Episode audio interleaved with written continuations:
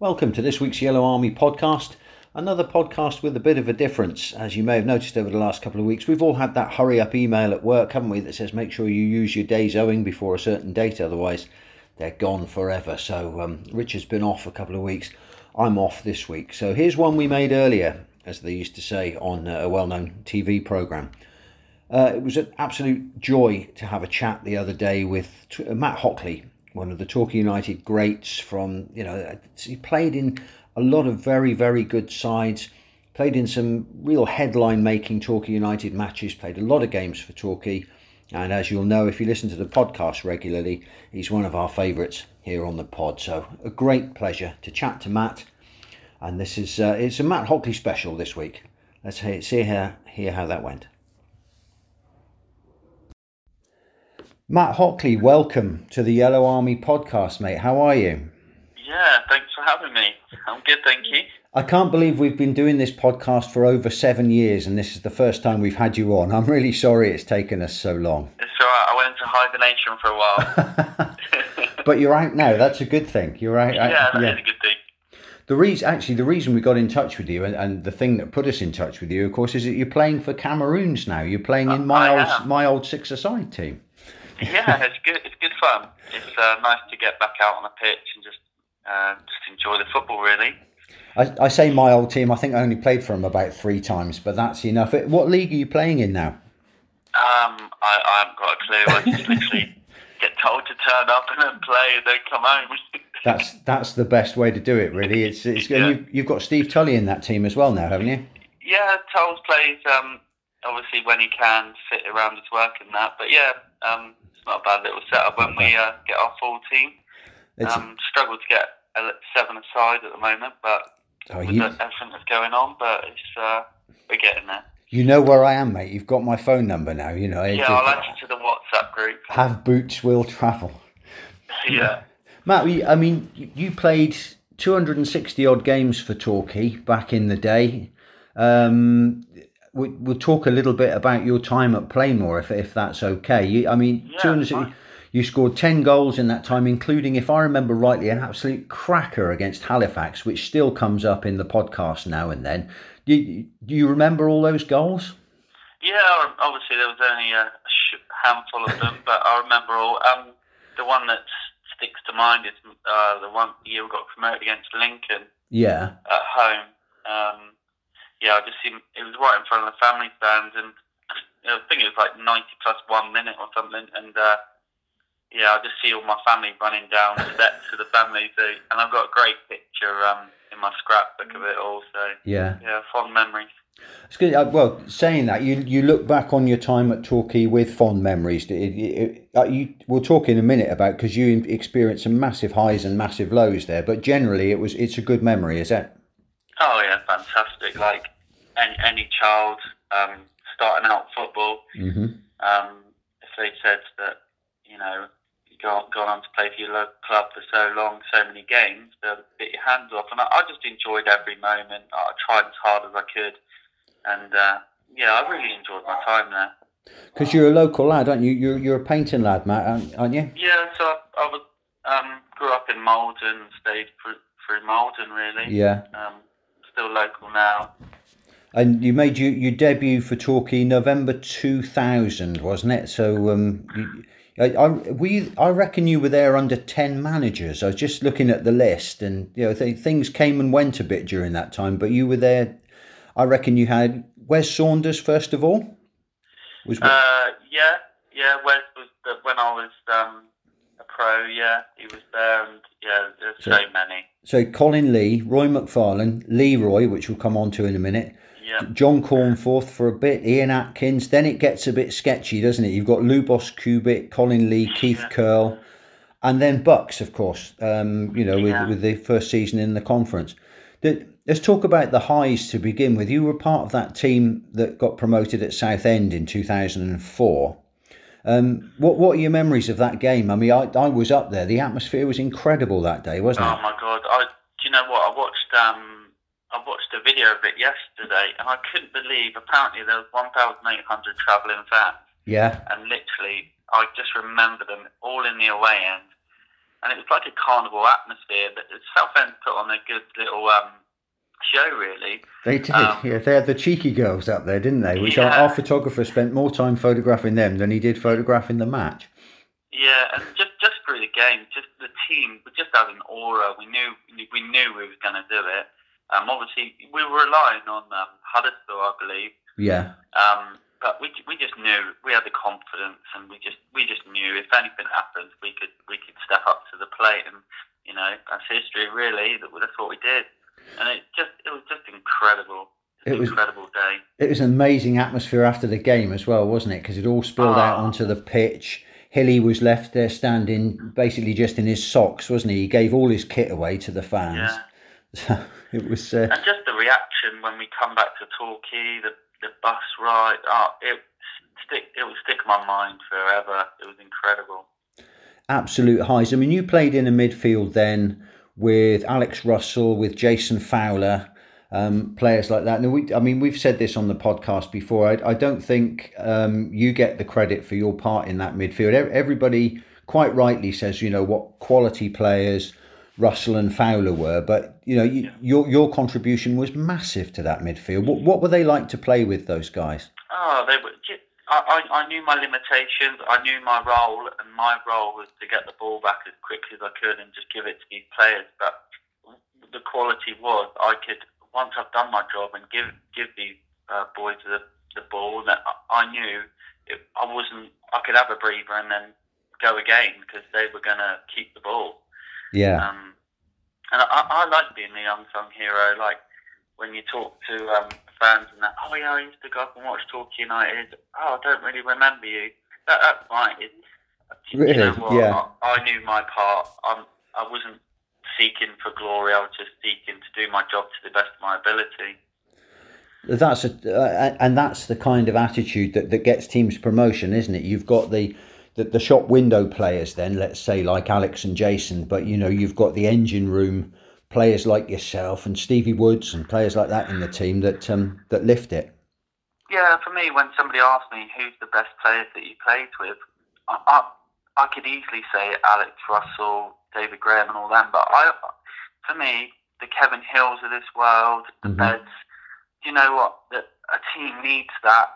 They're training day in, day out, and they're fit for selection day week in, week out. And for me, I think that is what helps the team um, for the longevity of the season, really. Yeah, yeah. I, I mean, the, the, the players in that team. You talk about David Graham as well. There were there were players that teams all over the league coveted. Then weren't they? The team that, that Roy and Roy McFarland and Leroy had put together. It was it was some team. Oh yeah, it was, it, it was a good team. But the the base of it, everyday training used to be a good, fun atmosphere. Everybody was ready to work hard, and um, yeah, it, was a real good atmosphere. And like like we said, I don't think we started off particularly well that season, but once we got going, we knew as soon as we went over that white line, if we went one 0 down, two 0 down, we had the confidence to get it back. How much was it? To, was that put into you by Leroy? Because I mean, obviously, we dealt with Leroy from a press point of view. What was he like to to play for? You know, he he obviously inspired some great performances. Yeah, I, th- I think I think um, I've I've seen a couple of interviews uh, with him recently, and he he just said he was honest and open, and, and that's all I can say really. Um, he told you what he expected, um, and the way he come across with the way we have respect for him. So when when you have respect for your manager and you still step over the white line, yeah. you really want to do well for them, and I think I think that showed in our performances really. Now, mo- moving on, the the next couple of seasons. I mean, we we had a, a decent start the first season uh, in the higher league, but think you know things didn't really work out. The following season was chaos, wasn't it? The, you know, we, we have this thing on the podcast where we very rarely mention the name of the person who um, who bought the club at that particular time, but um, it must have been chaos as a player, Matt. Yeah, you just didn't know whether you was coming or going, and and for a for the ones that had been there a while and was getting all these players in, loanies and all this kind of stuff, it was just so frustrating. And you, when we went down, we, it was just like you looked around and think, no, none of these, none of these boys are really going to be here when, no. when uh, season ends, it was it's just a real shame, really. It's a shame that, that, that everything. I mean, obviously Jason's injury it cut his career short. Alex moved on, and, and you know everybody kind of moved on. Um, I, I always felt a little bit sorry for Lubos Kubik, who found himself right in the middle of um, of everything. I thought he was quite a, a wholehearted guy who probably didn't deserve it. What, what was he like to work with? He was a re- he was a really nice guy. Him and his assistant, I think he was like a, the goalie coach. Um, yeah, he, he was, I, I did I felt sorry for him to be honest. Um, his training was really good. Um, he he could put his point across. Mm. Um, yeah, I think it's just one of them. You just come at the wrong time, to be honest. And obviously, he was in the firing line, and yeah. Yeah. So after that season of chaos, when when Bucks came in, I've got a memory of right. I think we wrote a story for the Herald that you were. At one point, you were the only player that he had signed on because I've I've got a vague memory of a picture of you on an exercise bike somewhere at uh, at Plainmoor or something, and you were the only player signed on. You, you I mean, you you were the guy that he almost built everything else around, wasn't it? You know, in a way. yeah, I didn't play too many games on the Bucks because obviously it was a re- rebuilding um, um, scenario. But again, I think there was me and Hilly at the time, and I think you need them players uh, for a manager, a bit of stability. Um, we weren't players that were knocking down the door and that kind of stuff. So I think he, I think he appreciated our role within you know where they went on to. Yeah. Um, but yeah, it was, it was it was good under him. Um, obviously, it ended under him, but that that's history. Um, but I really enjoyed my time. I just literally enjoyed it from day to day, really. Yeah, yeah, and and that. Uh, do, do you feel like sort of being a local lad and playing for your local team? You know, did you feel that the the local fans, you know, really bought into that and really got behind you? Uh, yeah, I, I do do in a, in a sense. Um, the ones that really knew football, um, I think they knew the value of what I was bringing um, week in week out. Obviously, um, you know you have your off days, but yeah. well, if you're for me, if you're fit for selection every week and you're willing to put your neck back on the line, I, I think that that that breeds well for a team really and a, a person. So after after Torquay United, Matt, you, you played some games uh, down at Truro. Yeah. And you, how long did you carry on playing in local leagues and what have you? Obviously, you're still uh, playing at Seven Asides, but um, yeah. You know, how, how long did you carry on? Um, so I went to Truro for a bit and under um, McCarthy that used to be at um, Plymouth. Yeah. Um, and then my my dad passed away when I was there, and literally my hunger went then. Really? Yeah. Um, yeah, it, it did really, and I didn't really want to be travelling around. I just wanted to just play football locally and um, get a good career out of football, really. Um, so I, I, went down to Bideford, and I love Bideford um, with Sean Joyce. He, yeah. He put my love back into football, and I, re- I really en- enjoyed it again. And then, um, yeah, and then I then I struggled a bit um, in terms of the travelling. So in the end, um, yeah, I just put work first rather than um, football first. And you're still based locally? You're still in, in yeah, I live in Stoke Gabriel now. Yeah, very nice too. Uh, do, you, do you still follow Torquay? Do you ever go up there, or do you follow the results from afar? No, because I work Saturdays. I, I, I don't um, don't go up to the game. I don't. I haven't been back. Um, I'd love to go back. Um, I did shed a tear um, final game of last uh, last oh, season. yeah. Um, I just really felt felt for everybody. To be honest, I think I was eating roast dinner with the kids and the wife, and literally she looked at me and I was in tears. It was. I couldn't uh, believe it. I was I was saying to Dave Thomas the other. In fact, we looked at each other the other day and, and said, "Are you over it yet?" Nope, still not over it no. yet. I don't think we ever will be. It'll be just one of no, those things that.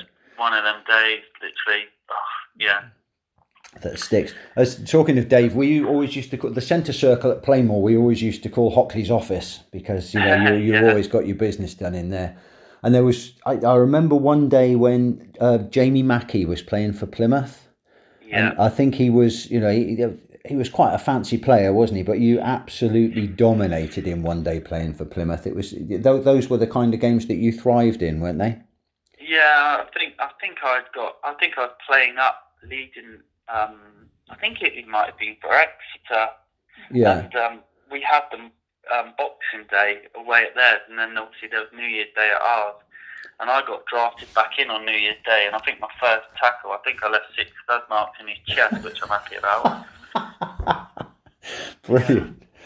But you, you never kind of shied away from that physical side of the game, did you? That that was part of the engine room, and that, that was part of your game, wasn't it? I think that was just part of my upbringing. I, I, I'm a really bad loser, and um, yeah, I'm really determined, and and that was that was my role. Like I, I wasn't this player that was gonna spread balls all around the park. I, I literally I knew my role and tried to do that to the best of my ability, day to day and match to match, really. Matt, I think you're being a bit over modest there, mate. I think you were um, more than capable of uh, pinging the ball around. But I know what you mean. It was, you know, it was it was that work rate, and it was that work ethic that um, that kind of drove that team, wasn't it? Yeah, I think so. Yeah. Good stuff. Matt, it's been lovely to chat to you. Thanks for finding a bit of time for us today. Um, be lovely to see you back you. up at Plainmoor sometime. If you get a Saturday yeah, off day, sometime. One day I'll do the 50 50 draw. Yeah, come on and do that. Would be fun.